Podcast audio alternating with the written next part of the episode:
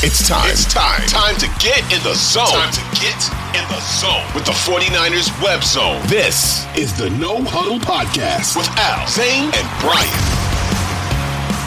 We are Odyssey's 49ers web zone, No Huddle Podcast. I'm Al Sacco with Brian Reddick and Zane Knockby back for another bye week kind of edition. We got some fun stuff planned for the show that I'm pretty excited about that you guys will see in the coming weeks got some more guests coming up like we used to do back in the day and we're just kind of revving up to do some more cool things with the show so i'm pretty pretty pumped about that guys how you feeling going into the bye week you feel good you feel positive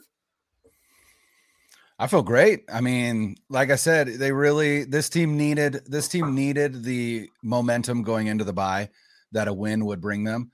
Uh, and I didn't expect it to be a demolition like it was. And so uh, it, it, feels like this team is feeling itself a little bit, and I know as fans, I think we are as well. And so, like like Zane said on uh, on Sunday, it's it, it's almost like I, I kind of wish there wasn't a buy this week, uh, just because there is a lot of momentum after that win. But uh, it'll be nice that uh, we've got. I, I think uh, Matt Barrows power ranked, I believe, the 11 players expected to come back after the bye. Uh, and so, yeah, it's uh, it. I think it's a good time to be a 49ers fan. It really is, and they had that get right win right before the bye, and now they have a chance to. Like we we talked about this last week as well. Like it's a psychological thing where last week they were three and five heading in the bye. This this or last year they had three and five in the bye. This this year they're four and four. I think that if you were to go into the bye with the same record as they had last year, psychologically that would have just been just so crushing. I, and I know it's only one game, but they're right in the thick of the division. Seattle, they're one game back of Seattle. Seattle's not gonna they're not gonna continue what they've been doing. Like Geno Smith is the number three ranked quarterback. He's not gonna do that. They're not gonna do that all season. So I think they'll catch Seattle. I think the Niners, hopefully, if we saw what they we saw from them the second half on Sunday, they should win the division. Like they looked like an absolute juggernaut with the way that they put the Rams away. And I know that the Rams aren't aren't a very good team this year, and that I, I, believe Brian, you tweeted out earlier that that Super Bowl victory is looking more and more suspect. Or you tweeted out something around along that line that that Super Bowl victory is looking more and more sus now. It's just one of those things where when they look good, they look as good as any team in the league. They look like they are world beaters. Like the way that they played in the second half against the Rams. Like if they had not played that way in the entire game or at any point during during the game against the Chiefs, they would have had much a much better chance of winning that game. And to me, I think I want to see consistency from them after the buy. And I think that getting players back is going to help with that because you're getting a bunch of starters back too. And you're getting a bunch of depth pieces back as well that are rotational pieces that you're used to seeing. So consistency to me is what I want to see from this team in the second half. And the wins will take care of themselves after that point. I can't believe where everybody how the tables have turned in a week. How the turntables in a week. So, my, and it's not just it's not just like the fans; it's the national media too. Like I was listening to uh, Bill Simmons' podcast, which I'm a big fan of. He had Ben Solak on maybe, and they kept talking about the Super ben. Bowl teams. And yeah, he's good. He's good. And um, kept mentioning the Niners and all this and that and the Niners. Listen, I know I'm the wet blanket, the East Coaster negative guy.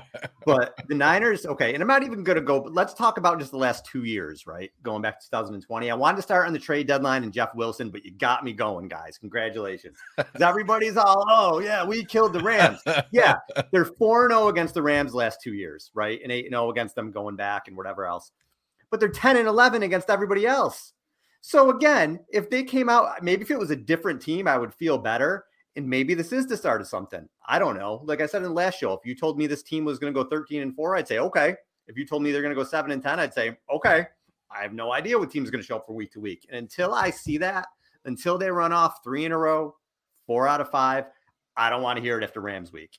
I'm not saying don't be positive. I'm not saying don't enjoy Christian McCaffrey. Have fun. A win's a, a fun thing but I can't take the Super Bowl stuff until I see more. I can't. And it's like everywhere right now. Did we forget that they just lost to the Falcons and the Chiefs made them look like a JV team? I know there were injuries and I know they're going to get healthier.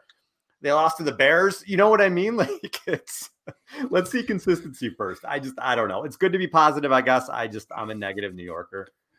And I don't I don't think I don't think the conversation is about who is going to win the Super Bowl, but when you're talking about the NFC, you've got to look at it and take a, a thousand foot view and go, yeah, this NFC kind of sucks. I mean, it, it really does. Mm-hmm. There there isn't really a dominant team in the NFC. Even the Eagles, who are undefeated I mean, part of why they're undefeated is they're playing well. I don't want to take anything away, but their schedule has been pretty, pretty cake. And not to say that the 49ers haven't. They got to play the Bears, they got to play the Falcons, although we're again, we are talking about the NFC South leading Falcons. Let's not forget that. Um, but but that's the thing is this NFC is is is wide open. And so when you see a team put on a performance like the 49ers did, even if part of as as fans we realize that they've been inconsistent in putting those type of performances in, but when you see a performance like that, especially I think as a national, you know, as a national talking head, you look at that and go, "Oh man, I mean, if they can do that every week, who's going to beat them in the NFC? And I think that's more the conversation. But I, I honestly think that what we saw on offense so this past Sunday, this this offense had reached its ceiling with Jimmy Garoppolo, which is part of why they moved on to Trey Lance, right? Because they recognize, hey, you know what? There's really nothing that we could do to make this offense better. And part of why they thought that is they probably never thought that they could get a Christian McCaffrey. And honestly, it feels like I'm not trying to put too much on on Christian McCaffrey, but it genuinely feels like it was the missing piece to elevate a Jimmy Garoppolo offense by giving him a a genuine and real outlet, which he hasn't really had since being the quarterback for the San Francisco 49ers. And so now instead of forcing a throw over the middle to Kittle or to Deebo, right? He knows, hey, I've got this security blanket out here. I, I know Christian's in the flat. I know Christian's running this route, whatever the case may be. And all of a sudden, you might not see as many mistakes from Jimmy Garoppolo because he doesn't feel like he has to force it in there. And I think that is I think that is the realization that that I had that said, okay, this offense might take a step forward, even though Jimmy Garoppolo is under center. Yeah, and I, and I think I agree with that as well. That when they traded for Christian McCaffrey, I think we even commented on the show that this is the the perfect player for Jimmy Garoppolo to have. And I think Brian, you said that you made that comment because he he dumps it off and he checks it down, so he, he's throwing it down the field. And we saw on the weekend what a Christian McCaffrey does to a defense, just his presence, not even him getting the ball, even his presence on the field changes a game. And when you have gravity. a guy like that, it's he's literally he's gravity. And when when you have a guy like that on your team that can change a game like that without even having the ball, I think that that's the, the, the best type of player. And I know that Alec, you're you're not on, you're on team. Don't pay a running back, but when it's a guy like this and and a guy that can change a game in this way, I think that you do pay that guy. I think you do make that move, and I and that I'm really glad that they did because this is the way that they looked on Sunday, at least in the second half. Because look, we know that that McCaffrey is still getting acclimated. He didn't have the full playbook. I said before that the real install is actually coming this week, right during the bye. This is when he's going to get the full install of the playbook, all of his responsibilities, all that stuff, right? And then it's just off to the races after this. We can stay healthy. So I think that adding him has has is going to be the difference and is going to be the the thing that puts them over the top. Like, look, after this, after the bye, they've got a wounded Chargers team in in prime time, so the Niners even get that extra few hours of rest before the game. I mean, who knows if that makes a difference or not, right? But this is a really injured team, and if we're if guys are game time position, game time decisions, that you get the extra level of treatment that you wouldn't get if it was like a morning game. So you've got the Chargers, you've got the Cardinals, then the Saints, and then the Dolphins and then and then Tom Brady is coming here for his basically swan song game, right? And who knows what's going to happen there. But you got four games there, all of them are winnable, and regardless of how the Niners play, right? Like if they play poorly or good, I feel like all of those games are winnable. You've got a wounded Chargers team. You've got the Cardinals who are woefully underperforming. The Saints without Michael Thomas for the rest of the year. That just came out today that he's going to be missing the rest of the year. And you go is to Dolphins miss- team. Are you serious? Yeah, he's done. Oh yeah, my goodness. Holy yeah. cow. Okay. So can't guard Mike is out for the rest of the year. So you can Al like that that three or four game stretch that they can stack some of that right now, right? Just right off the buy. Like they're not leaving the West Coast. The further the furthest they're going is Mexico City, and that's it, right? But there's no more East Coast games. There's no bad weather games. They're going to be out here on the West Coast. Their their body clocks will be acclimated to it. So this is the time for them to make a run. If it's going to happen, I feel it's going to happen over the next four to six games. They have the uh, fourth. I would say they have the fourth easiest uh, remaining schedule based on oppo- uh, opponent's win loss record uh, in the NFL. And the wise man said, "We'll see." We'll see what happens.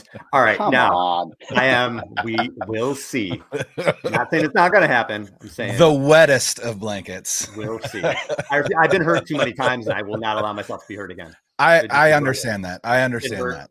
Been hurt. I I, got nothing left understand to bleed, man. I got nothing left to bleed. I'm not. You remember the guy in um, what is it, Major League Two? What is it, Randy Quaid when he's out, just he's losing his shit out. Oh, in yeah. Yeah, yeah, I love. That. I'm that not movie. there. I'm not. They'll there, blow it in the playoffs. They but- will. but- but They'll I'm- blow right, it in the exactly. They'll playoffs. fumble. Somebody's gonna get hurt. You watch.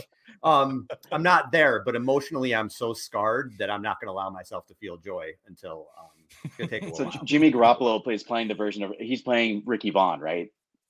He's playing There that you go. role. But he's Yeah. but he's playing Ricky Vaughn when he gets his haircut again, right? Yeah, Not I think the, he's a little. not yeah, the- yeah, yeah. not the Ricky he's- Vaughn that can't throw his fastball anymore in Major Yeah, League Two. yeah, he's yeah. playing the one that brings Randy Quaid back. That's the thing, right? Jimmy Garoppolo is going to bring you back, Al. He's going to Maybe do Ji- something, and he's going to bring you back. Maybe I'll grow in the sides because I'm bald. For those who don't know, I'll grow in the sides and I'll shave the things in the back of my neck like, like Rick Vaughn, and I'll be back. We'll see. We'll see. All right. So I am typically team don't pay a running back, but I, it's changing a little bit. Before I do that, I want to get into the trade the Niners made, the post McCaffrey trade, Yes. the trade up for Jeff Wilson. Um, and listen, Wilson was going to be a free agent at the end of the year. The Niners got something for him. Do I think the Niners running backs are going to stay healthy? I worry about that. So would I have traded him? I, I don't know. I may have, if you're in for this year, I might have kept him around. But I, it sounded like Wilson wanted to be moved. It sounded like they honored that, and it's I don't disagree with that. You're getting something for probably somebody who maybe wouldn't have been in your plans next year if you figure Mitchell and McCaffrey are going to be your one-two. I get it completely. You drafted Ty Davis Price, totally get it. But what I did want to do is just give a little respect to Jeff Wilson because this was an undrafted free agent who came to the team in 2018. We had him on the show then, and he was I'm not just saying this. He was one of the nicest people we've ever interviewed. Super nice Mm. guy, super engaging on and off.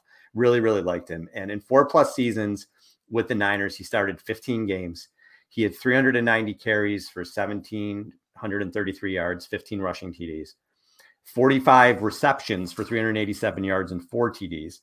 Um, he had 435 total touches, 2,120 total yards, and 19 touchdowns. His best season was in 2020 when he led the team with 600 yards rushing and he scored 10 total TDs that year. He's got five 100 plus rushing yard games, and the only player with more TDs than him are Kittle since the start of 2018 are Kittle and Deebo.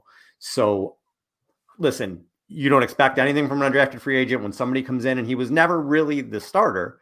He just always had to come in and for people who were injured, and he always stepped up.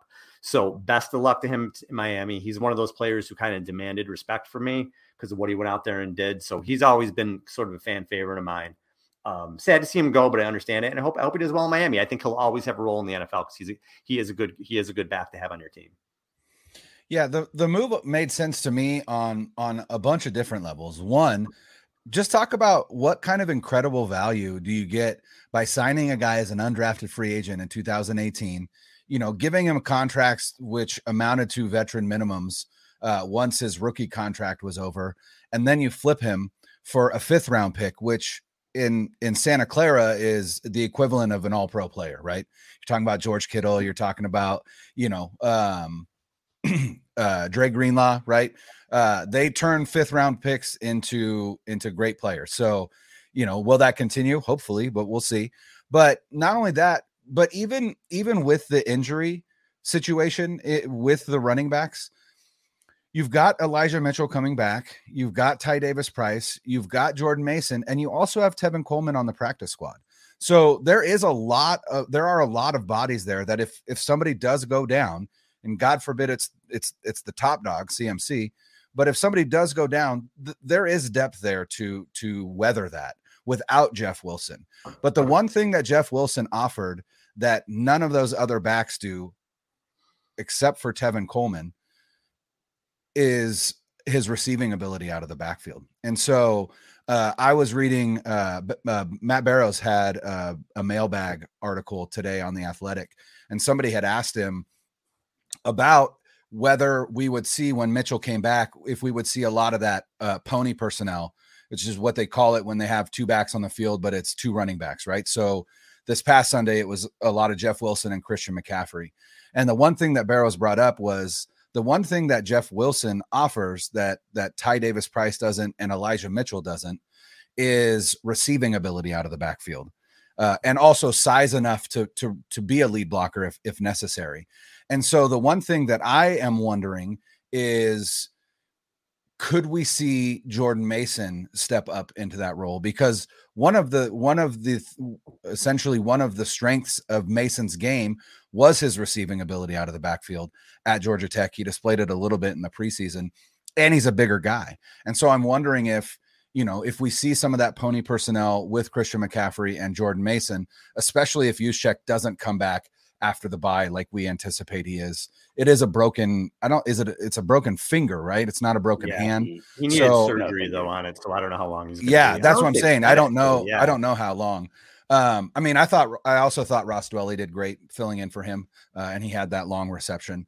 But, uh, but yeah, Jeff Wilson Jr. Uh, you know, and and and I, I always remember that my Jeff Wilson Jr. game is that game against the Patriots in in Foxborough where he just mm-hmm. ran all over mm-hmm. them. Um, that's the one that I always remember. And so uh, I, I loved Jeff Wilson. I never had a bad thing to say about him. Uh, you know, he seemed to be a, a leader in the locker room and somebody that, that that the rest of the team really enjoyed. And then I always I always loved that idea of him going to that dark place right before before games. You know, you you just said he was one of the nicest guys you've ever interviewed, and yet on the field, you know, he turns into a madman. And so, uh, yeah, big respect and and glad that he's going somewhere where I think he's going to have uh, an ability to make an impact. Uh, and he's rejoining Mike McDaniel and Raheem Mostert. So good for Jeff. Yeah, and I think that I, I kind of echo that same sentiment about Jeff Wilson Jr. Like he was one of my he was one of my favorite kind of unsung 49ers. And my Jeff Wilson moment is and it's it's kind of funny because like people will be like, well, you're talking about like a backup running back, but no, it's it's it's more so that because he was a team player, like he wasn't expected to contribute at all, right? And he comes in mm. and it seemed like whenever they called his number, he was able to produce either a touchdown or a big play. Like for a while, like out the stat that you put out about Jeff Wilson um, being third in touchdowns, he was number one in touchdowns for two seasons, right? Mm-hmm. While while Kittle and Deebo were still getting their feet underneath them, and he was he he had the most touchdowns on the team for a couple of seasons there, and it seemed like every time he touched the ball, it was it was near the goal line. He was able to get in. Uh, my Jeff Wilson moment is is that Arizona game in 2019 when the Niners came back from I, believe it was 16 down. They're they're losing 16 nothing. Came all the way back, and uh, almost as time was expiring, with a, with less than 30 seconds left, he hit that angle route. Jimmy hit him. Didn't even see him. Like that. There was a an NFL Films thing later on where Jimmy was mic'd up, and he was like, "I didn't even see you. I threw it to a spot and hoped that you were there." He was in the right spot and was able to come in uh, to the end zone untouched, and it was a huge win for the team at the time. Um, and he just seemed to always have a nose for the end zone. And I, for one, couldn't think of a better place for him to go than Miami with Mike McDaniel over there, former offensive coordinator. It's like the Breida was over there for a little bit too, right? So it's like a it's like an old Niners reunion with with Mostert currently there, Jeff Wilson currently there. Breida was there in the past, so they, they like to take the running backs and become the South Beach 49ers. But his contributions, like he was a hard runner. I still to this day I believe that during the Super Bowl they should have featured him more. And the reason why is because yards were hard to come by with the running game. He was a tough runner, could catch the ball out of the backfield, and I and I really thought that that was the advantage that they had against the Chiefs in the Super Bowl was that the Chiefs linebackers couldn't cover, and I just thought it would be angle routes and dump off to Jeff Wilson all day, and they just you know obviously we know how that went down. But the, the thought about Elijah Mitchell as a pass catcher, so you know, I feel like he, if, if we were to compare what Mostert was as a pass catcher and what Elijah Mitchell is as a pass catcher, I would say that, like, you know, in terms of hierarchy of pass catching of 49ers running backs, Jeff Wilson obviously would be near the top if you if you take away CMC, right? Because he's only been here for a couple weeks. Wilson would have been at the top. Then I would rank Mitchell below him and then Mostert below him. Uh, Mitchell had 20 targets last year. He caught 19 of them, right? So he's a pretty sure-handed player when he has the ball in his hands, catching the ball. It's just that I don't know if they can feature him the same way that they feature Jeff Wilson out of the backfield catching the ball. Do they need to now with Christian McCaffrey at this point? I don't think so.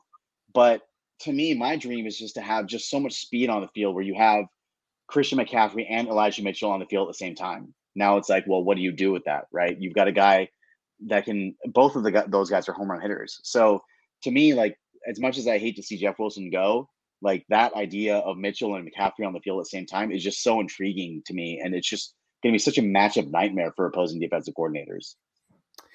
So you mentioned I'm on team never pay running back, and typically I am. Um, as special as they can be, you see what Breece Hall was doing for the Jets, and then he, you know, he tears his ACL. Running backs just running backs just get hurt. McCaffrey's had his injury issues too, but the NFL is going in a different direction.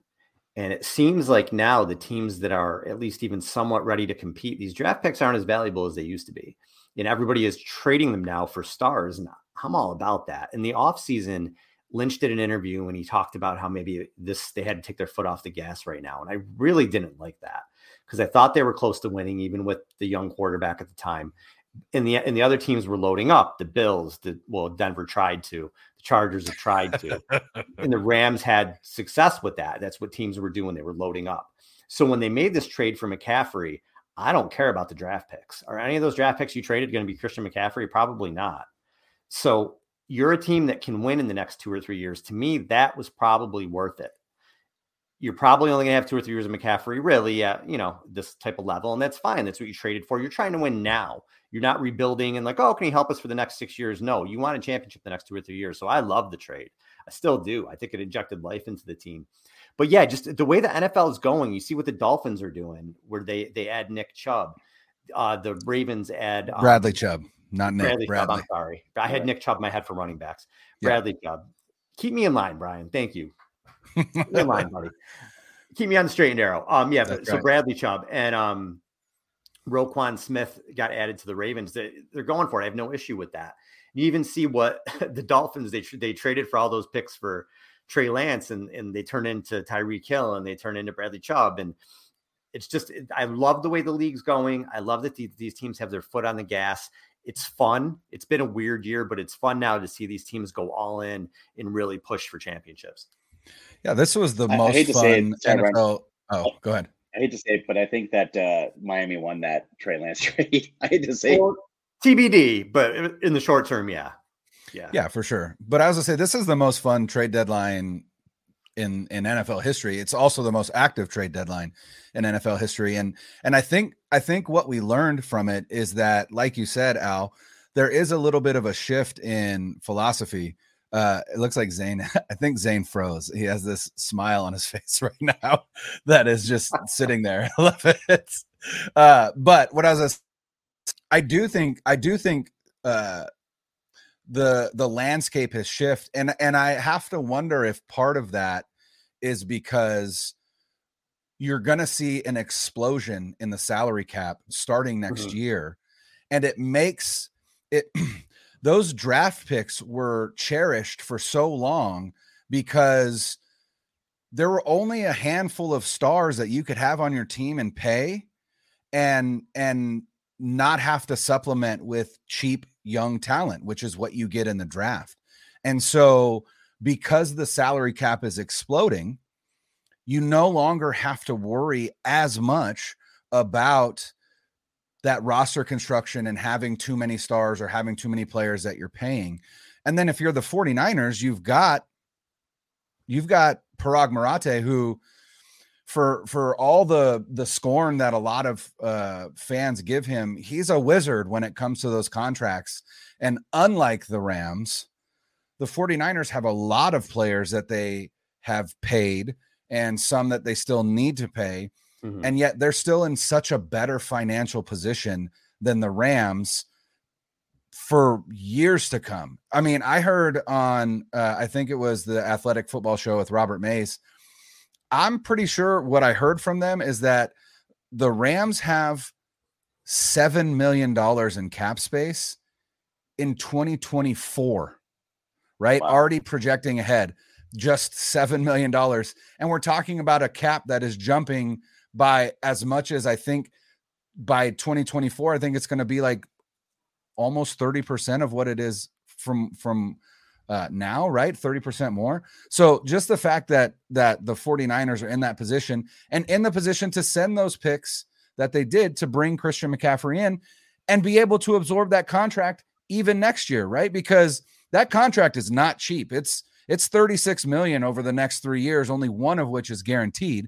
So I I am I think it's safe to say he will ne- renegotiate that contract this offseason and it will probably lower his cap hit. But I, I, it was a lot of fun. And then the other thing that came out of this uh, today uh, is that the Dolphins traded for Bradley Chubb and then signed him to a what amounts to five year, one hundred and ten million dollar uh, contract extension. Sixty eight point three million of it is guaranteed, so an annual average value of twenty two million dollars. And I know I tweeted out today.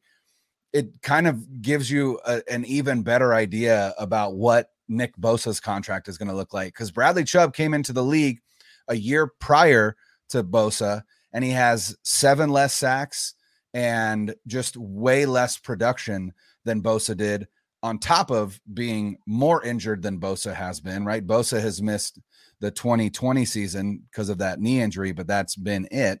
Um, and and so I have to think Bosa seeing 80 plus million guaranteed, and I, I think he's going to crack 30 million in annual average value, uh, yeah. which is crazy to think, but that's also one of the advantages of having a rookie quarterback on a rookie quarterback yeah. contract. We have a mailbag question about Bosa, so we'll get into that a little more. Okay. Um, Zane, did you have any comments on the the way the NFL is going here? Um, I I like going. So here's the thing: there's a balance between going all in and being prudent with the cap.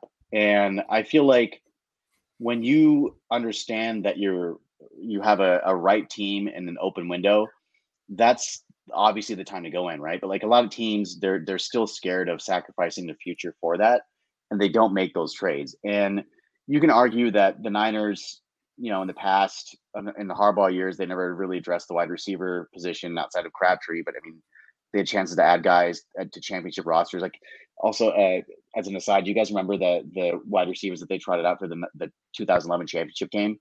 It was Crabtree, Brett Swain, Brett Swain, and Joe Hastings. Like that was that was the group you were trotting out for a championship game for a chance to go to the Super Bowl, which is why I never thought they would they would have beaten Brady in the Super Bowl anyways, because you're not winning with that offense. So, anyways, as an aside, so I think that you know, I'm glad to see them making those moves. And this team has been aggressive, right? Like, despite what people say, they have been aggressive. They have made trades. They have made those like win now moves, right? Trent Williams was another one, right? That was mm-hmm. like you you trade for a Hall of Fame left tackle, and you paid him too. So I think that it's not just they don't just rent guys, right? We look at the Emmanuel Sanders trade and we're like, oh well, you know, they didn't re-sign him, so whatever. But the point the point is not that they didn't re-sign. The point is that they they made that trade and he immediately paid off and they made a run with him, right? The fact that they didn't close the deal, I mean, like that goes beyond, you know, trading for a wide receiver, right? That was that was beyond that Emmanuel Sanders trade. They they lost for factors other than because of factors other than that. So I love that that the NFL is moving towards this. It makes it more exciting. It adds more parity. It forces teams to pay their players, which is great because we want to see our teams hold on to our favorite players. And it kind of adds a, an element of randomness to the league, which when the Niners aren't playing, and that's awesome. I, I love randomness. When the Niners play, obviously I want to bank on them winning, but it, it, it does add this this new aspect to the league, which is really, really fun. Scared money don't make money. Yep. so getting into some of these questions, we had to move to mailbag mailbag portion of the show, but somebody left put a message in the in the comments that I thought was a good one to start this off. If Trey Lance becomes Jalen Hurts, do the 49ers win the trade? So I don't know. I don't know that Miami has lost the trade in any, no matter what happens. I think Miami has has done good in this trade that they've ended up with Chubb and Hill and they're winning. And but can the Niners also win the trade? And yeah, that that's what you're looking for is just for for Lance to become just a franchise guy, which it looks like Hurts is going to become. And obviously, Super Bowl is the goal. But Super Bowl, listen, not everybody's going to win a Super Bowl. You just want the Niners to, to be in the dance and have a chance every year and have Lance to be a guy that you could build around. And if that happens, I think I think you could say they both have won the trade based on what the early returns for Miami and what Lance would be. But Lance is one big TBD to me right now.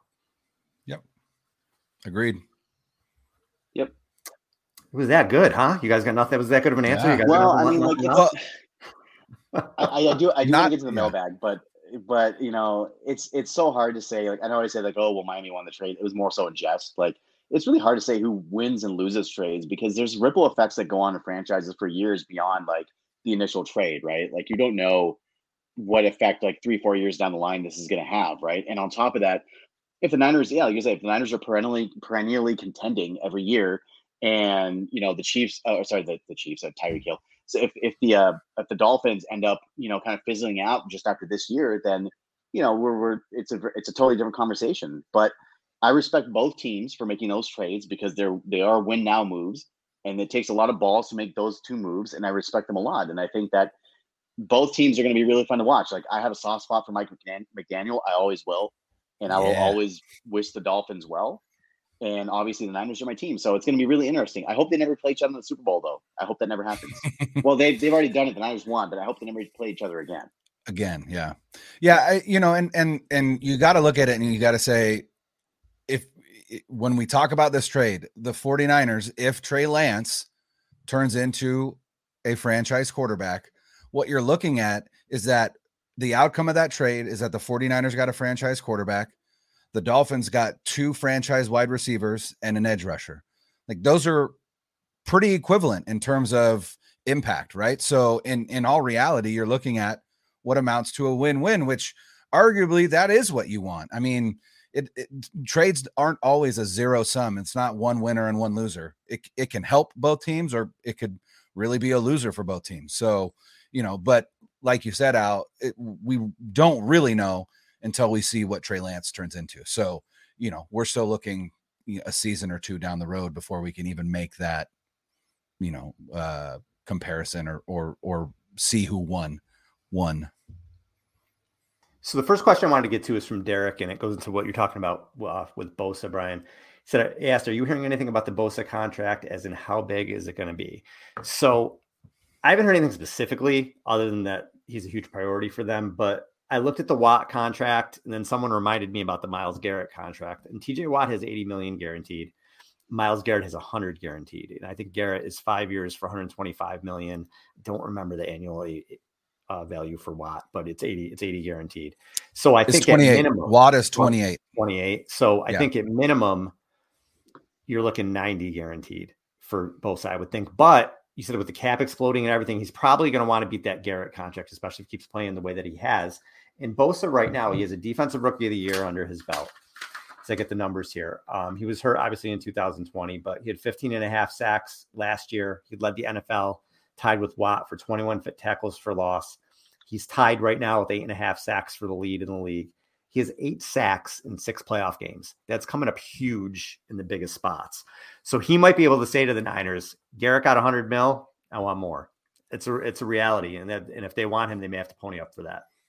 Yeah, and Donald right now leads non quarterbacks with 31 million in an annual average value, and so he could look to possibly eclipse that as well. And and and you'll get no argument for me that he's worth it because he is. 100%. Yeah. I don't I don't uh, care what they pay him. I really don't. Yeah. Yep. I mean, he's he's he's an absolute franchise changer. Like like 2019 doesn't happen without Nick Bosa. Doesn't happen. No. Very simple. And uh, just a, just a point of reference. So Bradley Chubb, uh, he signed the, the, extension after the trade to Miami, and uh, he got five years, 110 mil, uh, 63.2 guaranteed. So both oh, far above. Okay. Yeah. Yeah. So 63.2 guaranteed. Um, so both as far far above that, right? Like we know that yeah. he's he's far above what Bradley Chubb is. So I feel like yeah, you're looking at between 90, 80 to 90 million guaranteed, which is if you think about for for normal Joes like us, that's just like a stupid amount of money that's just mm-hmm. guaranteed mm-hmm. to you for playing a child's yeah. game. But I mean, like, man, that's it's crazy. That, Football is a uh, man's game, Zane. Football is a, a man's game.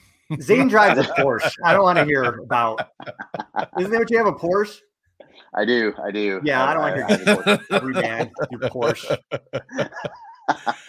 Uh, we do have a we do have a question in the chat, which I think kind of relates to what we're talking about here, and it is from uh, it's Alan FTW forty nine, and he says, "Do you guys think edge rusher wise, we have enough to carry us through all the way and possibly a title?" I was hoping they could have done something during the trade deadline. Um, I, I think they have more than enough in terms of edge rush. I think their problem right now is on the interior. That was actually where I was hoping I could see them make a move. Uh, but hopefully Armstead comes back after the bye. Uh, he is a large part of that interior, and he's a, a, large part of their run defense. But you've got Bosa, you've got Ebukam, you've got Omenihu, you've got Drake Jackson. Jordan Willis will be back after the bye. Uh, you know, from his uh, from his injury, Uh, you've still got Kerry Hyder. Like they've got they've got an embarrassment of riches uh, at the edge rusher position. So it, it's arguably the strongest uh, position group on the roster uh, if if you look at it that way. So yeah, I think they have more than enough edge rush talent. The question is, will Armstead come back? Will Kinlaw come back? And do they have enough on the inside uh, to to face some of these teams that that can run the ball really well? Because we know when they faced a team that ran the ball like they run the ball, they got their ass handed to them by the Falcons. So keep an eye on Drake Jackson. CRV, in case anybody's wondering. He's always here. what what color is it though? Black. It's black. CRV. There you go. Black. There just just like your heart, Al, when it comes to yeah. the 49ers. Black, just like drive around, I dress in all black. Look but, but uh, I uh, keep an eye on Drake Jackson and and his development. He's he's been slowly developing into a very very reliable pass rusher. It's not showing up on the stat sheet, but when you look at you just look at the highlights, you look at the tape, he's constantly near the quarterback. He's winning his battles. He's getting close, and eventually, like you know, when when when you get close enough to the quarterback, eventually you convert those into sacks, right? So right now, when it comes to it, like he's he's uh, got uh, he's only got the three sacks on the season, but uh, that being said, like he's been able to get near the quarterback. He's got uh, five QB hits so far. So um, you know he's getting around the quarterback, and he's got he's got more pressures than that. So I think that when he's a rotational piece, he'll be really good. But eventually, that's a guy that you can probably count on opposite Bosa, and just the athleticism is just off the charts, right? So I think that that's one guy to keep track of. Omenihu, you mentioned Charles Omenihu has been fantastic. Again, not showing up on the, on the stat sheet, but he's been fantastic this year, winning in one-on-one battles. Um, so I think that they have uh, a good rotation there. And we didn't even mention like Samson Ebukam, you know, who's also had who who kind of tailed off a little bit. He was he was having a better year at the start, but he's another one of those guys that can he's been, flash a little bit too. So he's been battling an Achilles injury that uh, Barrow said for some players might have kept him off the field, but he's played through it. So that's yep. part of part of I think his slowdown as well. Ebukam, that is. So next question is from Jeffrey. He said the second half of the Rams game was the best the Niners have looked. Do you think the team has finally turned the corner? We touched on that a little bit earlier, um, but a little bit more now. You know, we'll see is the best that I can say. But I will say this: McCaffrey adds an element that they have not had, and if anybody can help them to turn the corner, I really think this coming from the never pay the running back guy. I think this move may have changed their season around. I think he's that good of a fit. I think he allows everybody else to be that much better. And I think if the defense can stay healthy, the McCaffrey move may have been the one that finally, yes, helps this team turn the corner. I think McCaffrey unlocks Jimmy Garoppolo, but I think even more than that, I think McCaffrey unlocks Kyle Shanahan's creativity uh, in personnel packages. And so I am just excited to see McCaffrey and Deebo on the field at the same time. I'd love to see some 11 personnel right? That's one running back, one tight end, three wide receivers, right? You get Aiyuk, you get Deebo, you get Jennings on the field, but then you can have uh, Deebo uh, shift back to the backfield. Now all of a sudden you've got McCaffrey and Deebo in the backfield. They could run it. They could all, all go out on a route. Like there's just so much. There's just so much that Kyle Shanahan can do to manipulate the defense now with a guy as versatile as Christian McCaffrey. What he's going to be able to have with Deebo and McCaffrey is a truly positionless offense, which I think is going to be really exciting to see in the second half. Who knows? Maybe Kyle didn't actually need an elite quarterback. Maybe he needed an elite running back to make this offense go. Who knows, right? He tried for years. He's tried for years to yeah. get one. And we yeah. see why now because this offense, and look, any offense with Christian McCaffrey is going to look great. It's going to look different, right? Sure. But we never seen it like this before, right? With just the explosive plays and like the consistent explosive. Every time he touches the ball, it's five yards, right? Running or catching. And we we just haven't seen that because it'll be like, all right, like two yards here, three yards there, no gain, and all of a sudden, like you know, Mostert or Jeff Wilson or or Elijah Mitchell, whoever it is, bust out like a 20 yard run, right? Then it's more of like two, three yards, and then like a seven yard run. So just that consistently, like, you know, we're to get five yards every time we touch the ball. I think it's great. And I think it, again, it's unlocked a short passing game with, with this quarterback is, is going to be vital and limiting mistakes and keeping the clock running using short passes to supplement runs, keep the other defense on the field. That's a, that's how to win games. All right, the next few questions kind of go together. The first person wanted to know um, is McCaffrey going to change his number to 22 since Wilson was traded? And league policy says you can't change a number during the season. So the quick answer to that one is no. And then an answer uh, or a question from David and Greg both kind of go together. Um, wanted to know when Mitchell returns, do you think we'll see the formation with both of them in the backfield? And will Mitchell be the early down running back while McCaffrey is the muddy down back? Now, I'm really interested to see the way that Kyle deploys this, but I, I it would I would be hard pressed to believe that McCaffrey is going to come off the field very much. I, I, Mitchell will get some carries. I think maybe he'll get a couple series, maybe that type of thing where McCaffrey would play third down if, if that came up. But I, I just think, like we said, McCaffrey is going to be the key from the offense. Mitchell will get some carries. Maybe he'll get five, six, maybe. And then I, I think it's it's going to be a lot of McCaffrey. Personally, we'll see if I'm right or wrong, but I think you could also see formations that have McCaffrey split out wide with Mitchell and Juszczyk in the backfield as well. Yeah, sure. Uh, there's there's there's that opportunity as well. That's the thing about McCaffrey is he's a running back, but he's got the hands of a wide receiver, as we've as we've seen. So I mean that catch, that that touchdown catch was incredible, right? Like so just that leaping catch. It, I mean, there was it wasn't a question, right? So yeah, I I agree. i I have a hard time seeing McCaffrey come off the field. Although I do hope that that they don't run him into the ground, which it feels like Kyle Shanahan would be want to do is mm-hmm. just lean on him and right like you know he somebody asked him i think it was barrows asked him on it was either monday or tuesday hey why did christian mccaffrey get those carries at the end of the game and shanahan had some answer about you know, referencing the the Detroit game in week one of, of last season where they were up by I think at least two scores late in the game. Then all of a sudden, you know, there was only a handful of minutes left, and all of a sudden, you know, Detroit is is only one score away. But that's fine. But why isn't why wasn't Jeff Wilson getting those carries? Right? Why was it McCaffrey? Or why wasn't TDP getting? Yeah, that's what he said some of the things that comes out of that dude's mouth. Yeah, um, and I'm like, but then why? Yeah, why? Why wasn't Wilson getting those carries, or why wasn't TDP getting those carries? That was the thing where I was like, you didn't really answer the question. So mm-hmm. that's where I'm like, uh, I'm kind of worried that, you know, he's just going to, you know, it's like a kid with a toy, right? That just squeezes it too tight because they love it, and then all of a sudden it breaks, and you're like, oh, like I know that you broke that out of love, but it's still broken. So please, Kyle, don't break Christian McCaffrey because you love him so much. Let's you know, let's let's uh let's spread the love a little bit and uh and and get some of these other guys involved. All right, two more think, questions, guys. Oh, sorry, Zane, go ahead. I think uh, real quick. I think Kyle's record uh, when the team runs 30 times or more, I think he's undefeated. So if they can get to 30 rushes in a game, I think that's uh, we heard that last year, right? There was a game, I believe, I forget which game it was, where they they needed to get to 30 to win the game, and they got to like 40 in that game, and they ended up winning the game. Um, but that's kind of like the threshold for me. If they can get to 30, that's great. And whether that's like, you know, 12 carries for Mitchell and 18 for McCaffrey, that's fine. Or whether it's like 20 and 10, whatever it is, I feel like Mitchell's going to get more than five or six. I think he'll probably get like 10 to 12 carries or 10 to 12 touches a game. All right, this number, this comes from Fani. Do you guys think McKivitz can eventually take over from McGlinchey this year or next year? And um, I don't know about McKivitz, but I, I don't think McGlinchey is going to be back. And and listen, he kind of gets a bad rap. I mean, he's got he some bad reps at bad times. and it, the worst times. yeah, and they're usually pretty bad. Yeah, but overall, he's not a bad player.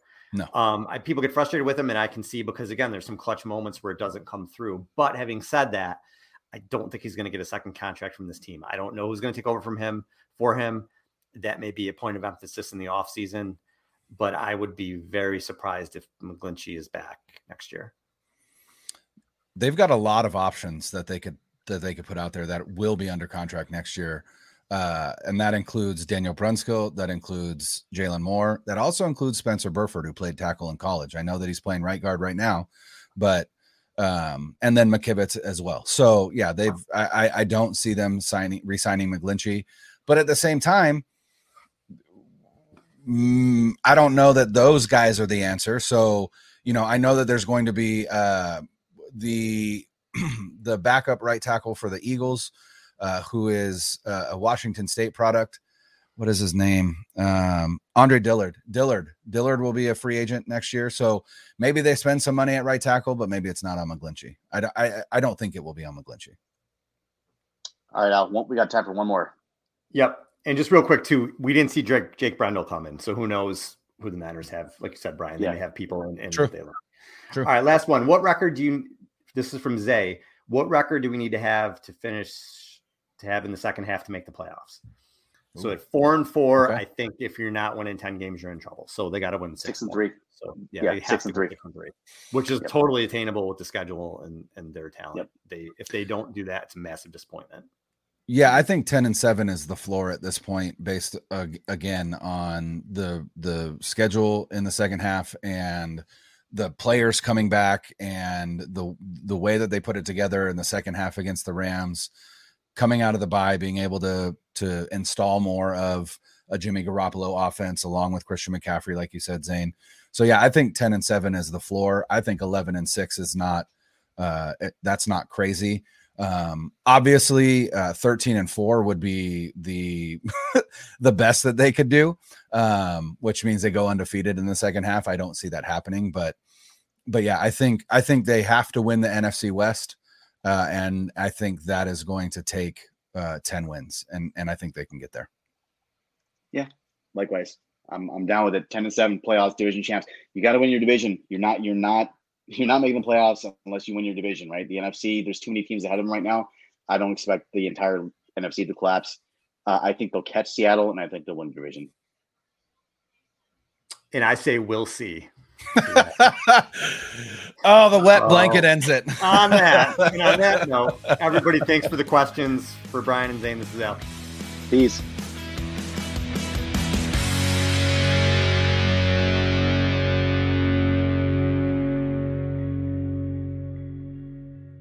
2400 Sports is an Audacy company.